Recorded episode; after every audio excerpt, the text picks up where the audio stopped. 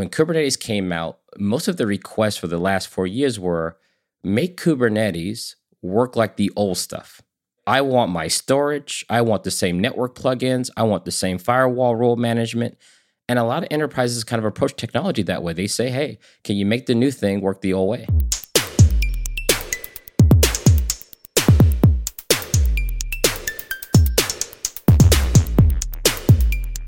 Are you struggling to deploy cloud native applications to a hybrid cloud? Do you want to become familiar with Kubernetes and Istio?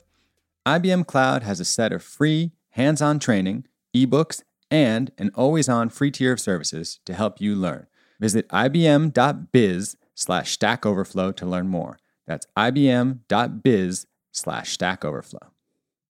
Hey, everybody. Welcome to the Stack Overflow podcast. I'm here with my wonderful co host, Paul and Sara. Hey. Hey, y'all. Oh, my God. We're doing it again. How's it going? We have a wonderful guest this week, Kelsey Hightower. But before Sara gets introducing him, I just wanted to go over something that I think is pretty important. How I use Python and Selenium to get a lifetime supply of garlic pizza sticks. Can you walk me through the uh, tricks that this coder used to stay in the deliciousness forever and ever? I mean, this is a classic, right? This is I I hacked the online promotion. Um, yeah. You know, this is the pudding cups to get the air travel. I mean, this is you know, it's. I remember once uh, when I was a kid, we went across the country on Amtrak, partially due to peanut butter. Like my mom just bought an enormous amount of peanut butter, and it gave us a significant discount, and that's how we saw America. Thanks, peanut butter. No, this is a good article. I mean, you know, I'm just going to say the words that always give me comfort about our industry. Sara, you'll know them. Selenium WebDriver. Yeah, Selenium WebDriver. I need a few minutes with this article in order to be able to tell you what happened. I think that somehow he used Selenium to randomize the GUID and just you could just keep refreshing, keep clicking that coupon, keep the garlic sticks coming. Yep, he wrote a little bot that got him lots of Papa John's garlic pizza sticks. It's worth reading. Just, you know, if you don't know Selenium. You should know Selenium. It's a critical piece of everything. I used it once because I couldn't get API access to something. It's about 10 years ago, and I really wasn't supposed to be where I was. It was kind of a stealth project inside of an org. And you can you yeah. can script that thing and just go to town. I downloaded terabytes of data, and then somehow they turned it off. I don't know what happened. Maybe they figured something out. But Selenium, man, just go go check that out and get yourself some garlic sticks. It's also if you if you ever want a really good time in a really like oh my god, know what happened to the world, go search for the guy who founded Papa John's his house he has a statue of mating eagles in his foyer, so that that's a just how you know. Anyway, but this guy got a lot of breadsticks, and that's why we yeah. use open source. All right, Sara, y- who did you invite onto our program today? Yeah, I'm so excited. So, I have been a huge fan for a long time. Finally got the chance to see him speak in person and code live at OpenJS last year. It was really amazing. Oh, wait, Code Live isn't like an event. I'm like, oh, Code Live. No, no, yeah. actually programming live in coding front of, in front of a thousand people. Literally my worst nightmare. Actually, yeah. like something I wake up from a cold sweat in, but this person does it. Yeah, the whole audience was captivated. It was really amazing. And I knew it would be excellent to have him on the show. Really excited to welcome Kelsey Hightower, principal engineer at Google. Um, welcome, Kelsey. Hey, thanks for having me.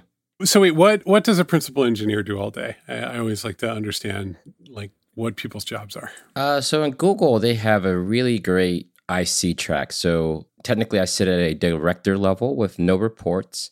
And in Google's world, I guess the higher you go up, the idea is that you can lead with a lot of influence and persuasion. So if there's something hmm. big that needs to happen, let's say industry wide, can you lead through a little bit of thought leadership, meaning can you get the world to understand what those ideas are? And then can you articulate clearly what needs to happen, whether it's a new open source project, improving existing products, and getting a lot of other engineers to understand and go out and build and ultimately ship that thing. And if you multiply that by, I guess, multiple projects at a given time, then that would be considered the type of leadership they would expect at that level.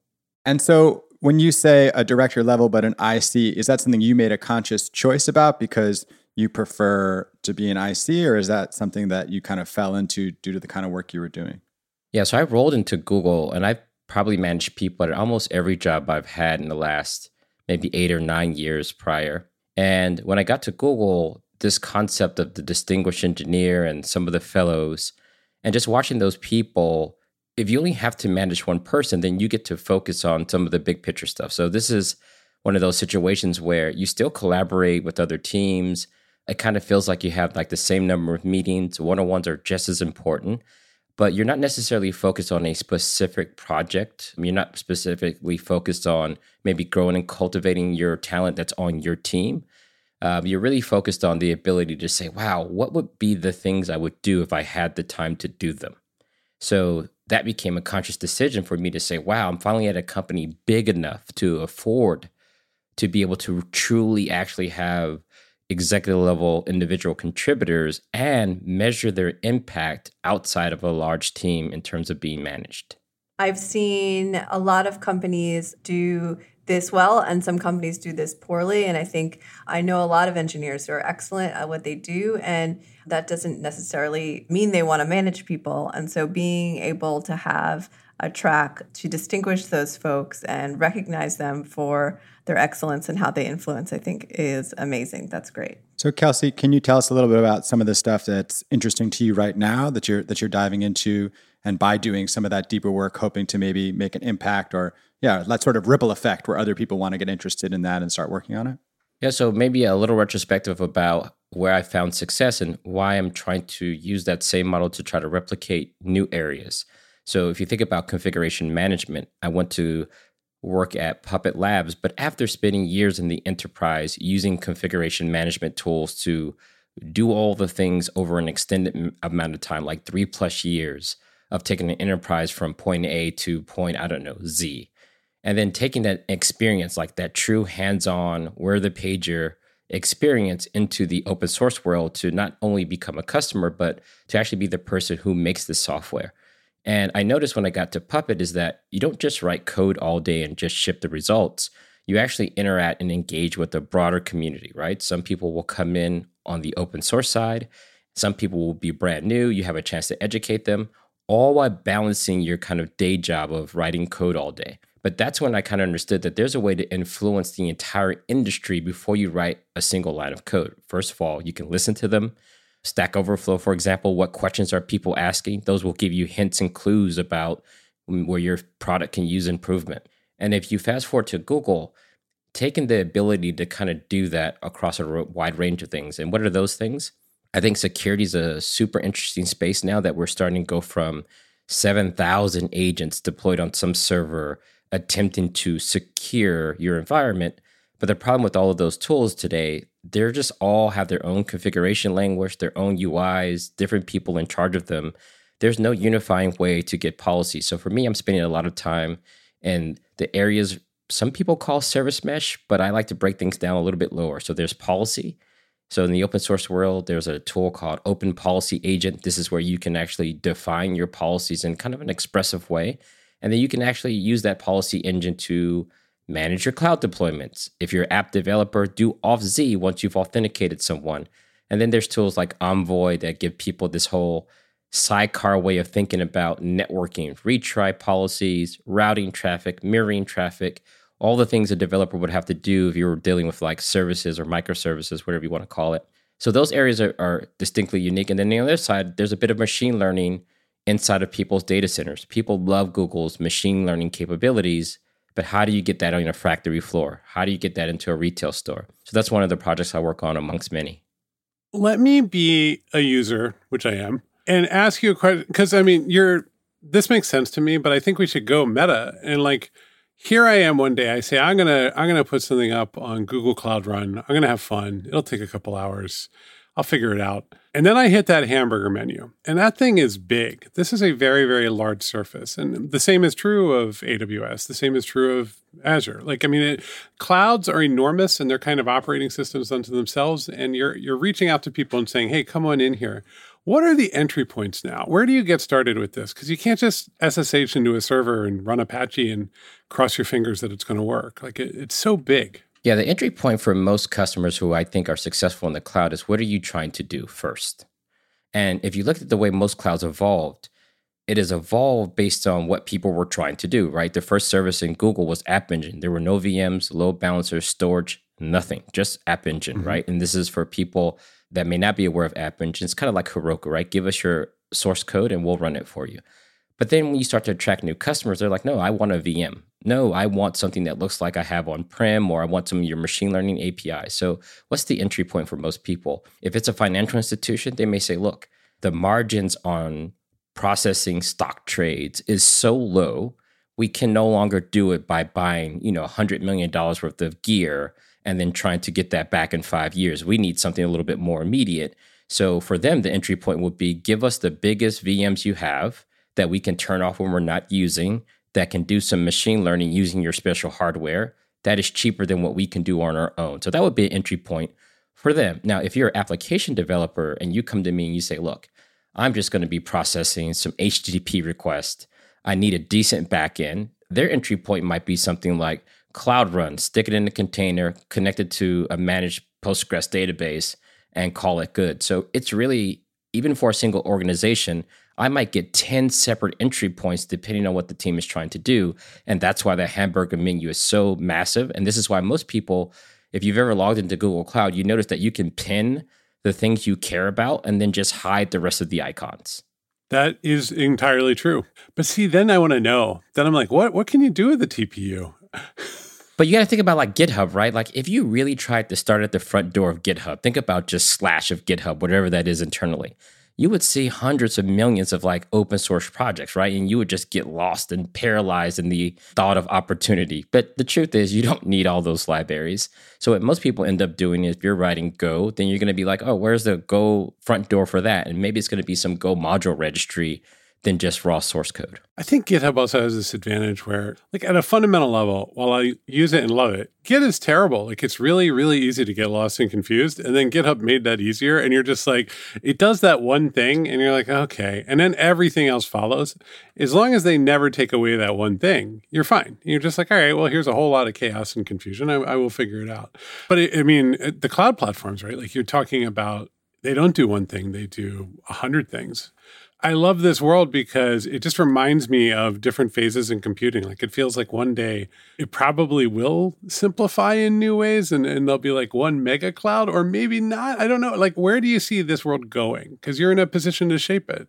The reason why I won't simplify all at once is because there are millions of companies out there, right? So one company might be ready for serverless everything. Just take my app, run it, and I'll make the app changes to live in that world. And there's a company that has 1,000 times more money to spend. And when a customer with 1,000 times more money to spend shows up and says, I want to do things like I was doing in 1998, where's your offering? You're going to figure out how to service that particular customer.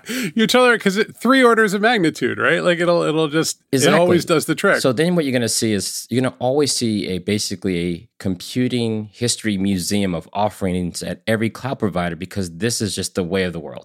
yeah, when they first started, there was that one big customer that they did the one off with, and now there's 25 of them. No, you're because nobody is going to say let's avoid enterprise and go for a pure consumer cloud offering. That's a, that would be a ridiculous statement. Well, I, I tried to sum this up. Whenever the enterprise, and you got to remember, mainframe is still a really good platform. I actually worked in finance and learned the mainframe. And once you understand how it's super optimized for crunchy numbers, it's one of these things is why they still sell new ones in 2020. But the thing I've noticed about maybe most companies, they usually have a ton of cash. So that means they can do things like when Kubernetes came out, most of the requests for the last four years were make Kubernetes work like the old stuff. I want my storage. I want the same network plugins. I want the same firewall rule management. And a lot of enterprises kind of approach technology that way. They say, hey, can you make the new thing work the old way? Yeah. You know, one thing that I've observed or we've talked about a lot on the show too is kind of what you're talking about, right? There's a new technology comes out. We no longer need the things of the past. But then some time goes on and some things break and we realize what the value of some of those things were So I'm sure you see a lot of people coming from a standard server environment from moving over to the cloud. Do you see a lot of difficulty with DevOps folks in the past that are trying to learn these new things? Is it fairly seamless? Do you see them struggle? What have you seen? I think it depends, right? So the biggest problem we've had so far in computing, right? We've been on this 40 year maturity curve and most apps were written to the machine, right? Oh, I need to make this system call, specifically this system call. And that requires this specific kernel version. And most tools we've used has kind of been a gift and a curse, right? Like people are calling out to command line tools. And if you don't have a certain version of output from a specific tool, then everything breaks. And then what we start to do is those become our APIs, even though there's no promise that they'll be stable. But we end up just building up all of this infrastructure the whole world depends on, on top of this very brittle thing at the bottom. So if you look at most of the kind of offerings we've had recently, they're all about decoupling the application from that low level metal, right? So VMware did it first with the whole virtual machines. And then when you get into cloud, we kind of kept it going with Linux, but containers or even any platform as a service that you try to uplevel it just one step. Don't worry about the Linux version. Don't worry about the kernel version you can only program to things that have a promise, like the ABI of the kernel, mm-hmm. right? These are the system calls that are guaranteed to be around for a while. And if you stick to those, then I can evolve the thing at the bottom much faster than you saying, I need Red Hat 5.5, mm-hmm. right? Like that's where we start to get into trouble. And then you kind of get stuck where you are. So this is where I see a lot of people who've automated things. So think about the concept of automation you need to know what needs to happen at every step of a process so you can go and automate it. But what if every step is, all right, start this bash prompt, then call expect, then pipe the data into this version of grep with this flag, right? Not dash v GNU style, but dash v Solaris style, because I've been doing this for a while. Once that gets encoded into your fabric, you can't move anywhere, right? The first time I move you to like maybe a Linux, a different environment, everything falls apart. So that's the fundamental reason why I think a lot of people struggle. They go all in on these interfaces that aren't actually truly portable. Can I jump in for a second here? I'm not as conversant in this, but it sounds like this is like the macro problem with microservices, right? Which is that you're starting to depend on all of these different things that give you more flexibility, allow you to scale up and down. You're not in that monolith anymore, but you create a lot more of these middle points in between them and those become points of failure is that what kind of what you're getting at microservices is probably closer to like trying to be a politician with no experience on how to govern 100 million people. so you have people that have been operating in a monolith, meaning they're the only person. They live in their apartment by themselves. They were an only child. They have no experience what it's like to really gain consensus with anything, right? right? They know not socialized. Yep, not socialized. They don't have to, right? You're a monolith. Everything you do, it's all in your head, and you're good to go. And then you're saying, now I'm in charge of like I don't know, 300 million people, and I'm just going to have them do things that I would do by myself. And people say, well, not everyone agrees on everything. And then what about security? How do you make sure people can identify themselves? Like, why do we need ID? I, I just have a single key to my door. What do we mean we need different keys for everyone? So when people go into the microservices world, they don't understand the trade offs. When you go from one app to break it up into a million pieces, number one, most people don't even know what the pieces should be, whether they should be bigger microservices or should they be smaller microservices. People struggle with that all the time. And then once you do it, now you got to start introducing a network. And most people do not understand networking at all. Like once you get past like IP addresses and ports, most people just fall apart and they assume that things will always make it to the other side and back again and be fast. Like these are things that are fundamentally hard in networking and in computer science in general. So when you couple that with the need to do metrics, observability, all of these disciplines that most people have never gotten around to when everything is in one single uh, binary, if you will. So I just think it's one of these things where it's, it's, there's not a problem with it. It's just that most people don't have experience ever doing this you go to a conference, right? And you're like, hey, you should be doing microservices. And you probably see this in your data. Stack Overflow, how to do microservices the best ever. And then you get this comment like the best comments on Stack Overflow are like a PhD thesis, right? Like they're 100 pages, one comment. If you're going to do microservices, let me elaborate. And then it's like you've been reading for four hours. like, I think I can do it now. Let me just copy and paste this code snippet at the bottom. Boom, microservices. I guess that must be a common story. Uh, people with a monolith wanting to jump in the deep end. Is there a, a shallow end for that? You know, I'm we have a monolith. We really want to start breaking things up. Where do you point people as how to get started? Yeah, so when you say like the deep end, like if you can't swim, then you know the deep end don't matter. Like you just don't need to touch the deep end. You need to start. You know, like most pools will have like the three foot section yeah. with the steps yeah. that lead in. I think people should like you know put your toe in there. If it's too cold for you, maybe this is not the right day to swim or you kind of put one foot in at a time and kind of get used to it. Then you put another foot in. I think people should take that pragmatic step. So, one would be realizing that you probably already have a services infrastructure. And people like, Kelsey, no, we have a monolith. I just told you. I said, where's your DNS server run? Oh, that runs over here. I was like, great, that's your first service. Mm-hmm. It's called domain name service, right? Like it's over there. So you already have your microservice. So go and celebrate, go update LinkedIn. You've done it. that's great. I'm doing it right now. right? yeah. So you should do that. And then I think the next thing is now you ask yourself, what's the next one? What should be the next service? And for a lot of people, that may be authentication, right? The thing that creates JWT tokens, the things that authenticate users and passes back a session key or something like that, that you could say, all right, we could build that ourselves, or we could use Auth0 or some of these other authentication services.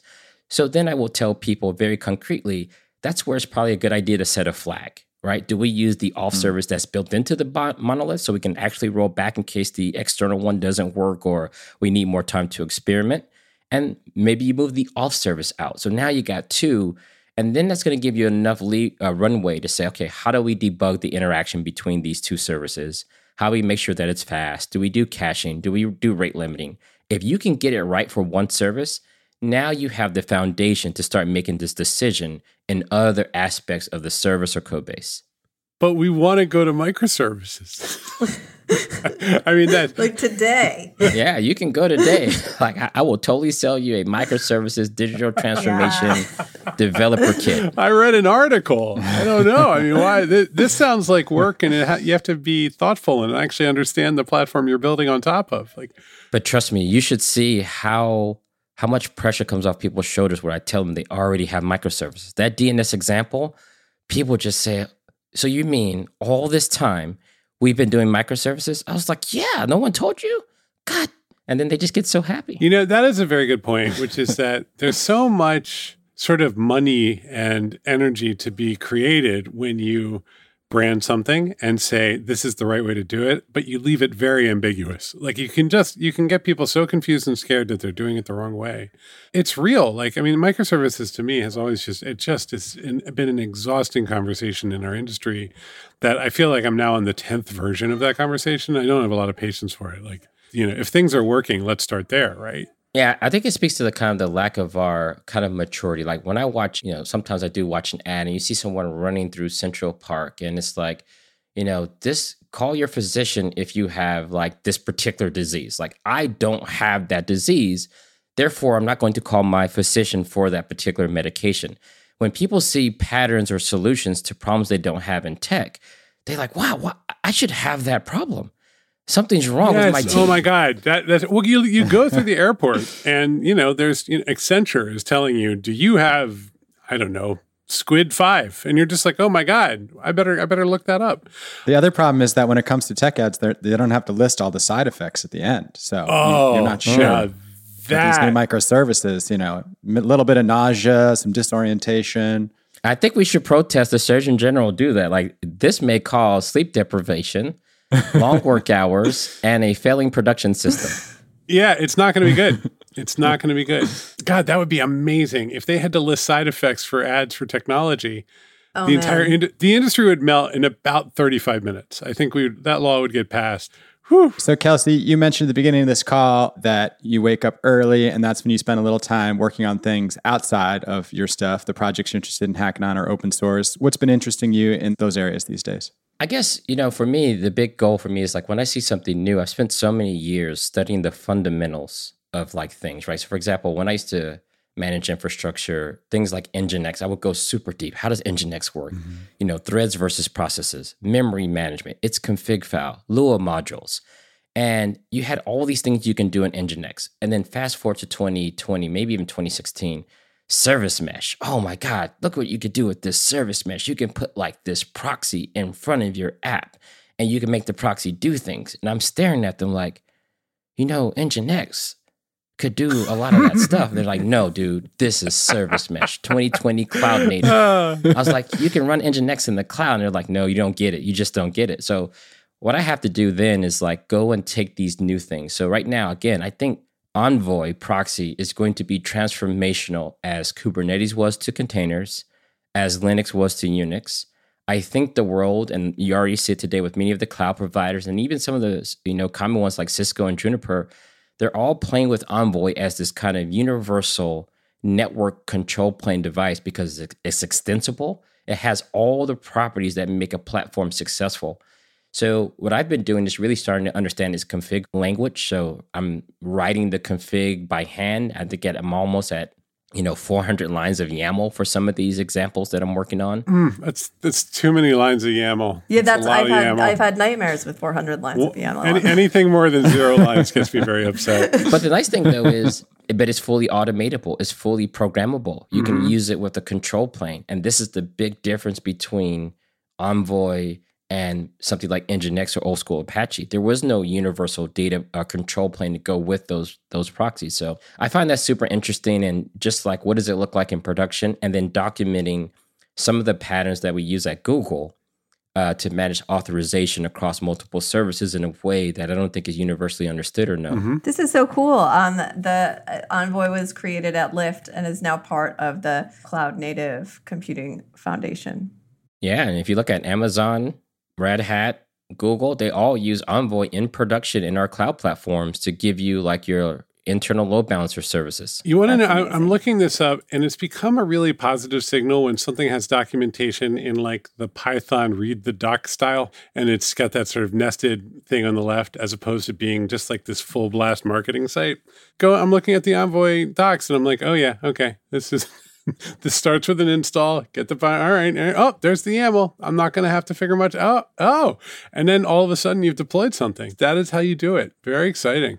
Kelsey, is there anything in particular you want to shout out? That could be an organization, a project, something cool you saw. You know, just something where you want to shine a light on somebody, and this is um, an opportunity to get in front of a few people's ears. Oh man, I guess it's so timely. You know, if people should like vote uh, it's one of those things where I hear a lot of people are very vocal about the things that are happening to them in their real lives. And if you live in a society where we elect officials to help us try to figure that out, then I think you owe it to yourself to be a part of the process, which is voting even at the local level. So the person running for city council who's going to manage your property tax dollars, maybe you should have and weigh in and have a say watch the videos and debates of those people. So I just think a lot of people could turn a lot of their, you know, social media activity into real life activities.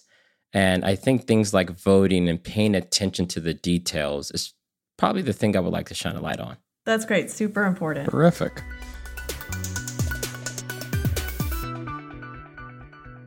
All right, it's time. It's that time of the episode where Ben mangles some programming terminology. Every episode, we shout out a lifeboat. Somebody gets a badge for taking a question that had a negative score, giving an answer, and then getting up to a score of 20 or more. So in this case, it is concatenate two char strings in a C program. You can pronounce car like a pirate. It's we okay. agreed that I could pronounce it that way. Asked by Be Curious seven years ago and answered recently by DCA Swell. So shout out to DCA Swell and congrats on your lifeboat badge. All right, everybody. I am Ben Popper, Director of Content here at Stack Overflow. If you want to reach us with ideas, suggestions, comments, etc., it's podcast at stackoverflow.com. And you can find me on Twitter at Ben Popper. And I'm Sara Chipps, Director of Community here at Stack Overflow. You can find me at Sarah Joe on GitHub. Oh, sign off. Like, this is Kelsey Hightower. You can only find me on Twitter at Kelsey Hightower. And this is Paul Ford, a friend of Stack Overflow. I've said it before. Kelsey just said it better than I could say it, but I'll say it again. Go vote, vote, vote, vote. Yes. All right. Well, Kelsey, thanks again for coming on. It was really fascinating to listen to you talk about all this stuff. And yeah, I'd love to have you back sometime in the future. Awesome. Thanks for having me.